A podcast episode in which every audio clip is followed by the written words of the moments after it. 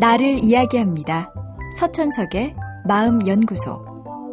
어느덧 6월도 한 주가 지나고 올해도 이제 반환점이 가까워오고 있습니다.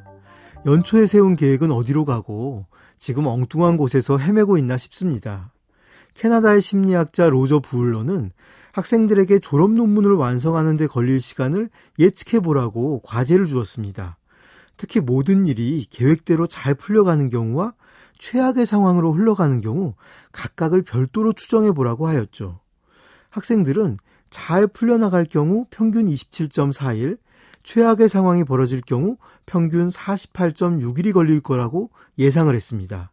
하지만 막상 졸업 논문이 완성되는데 걸리는 시간은 평균 55.5일이었고 자신이 예상한 기한 내에 완성한 학생의 비율은 고작 30%에 불과했습니다.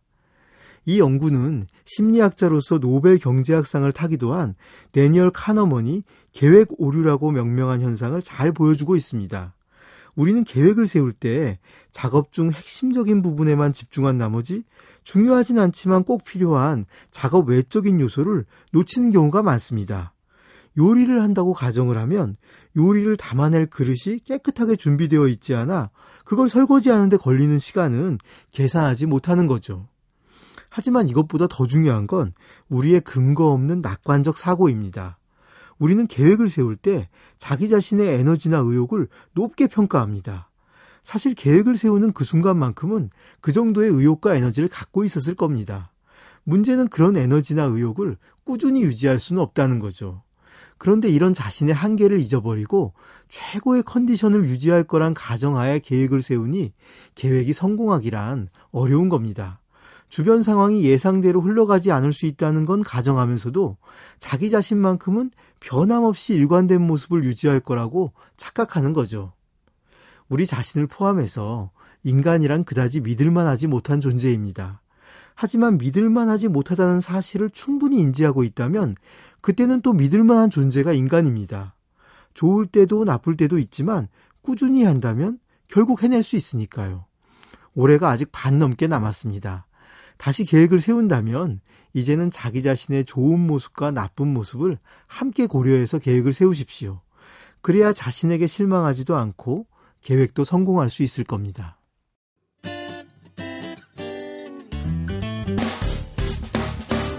기쁠 때면 내게 행복을 주는 슬플 때면 나의 눈물 닦아준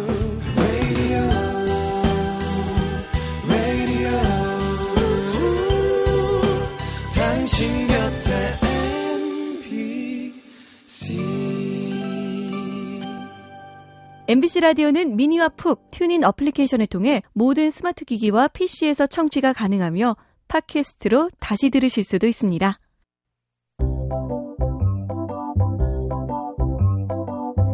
서천석의 마음연구소. 지금까지 정신건강의학과 전문의 서천석이었습니다.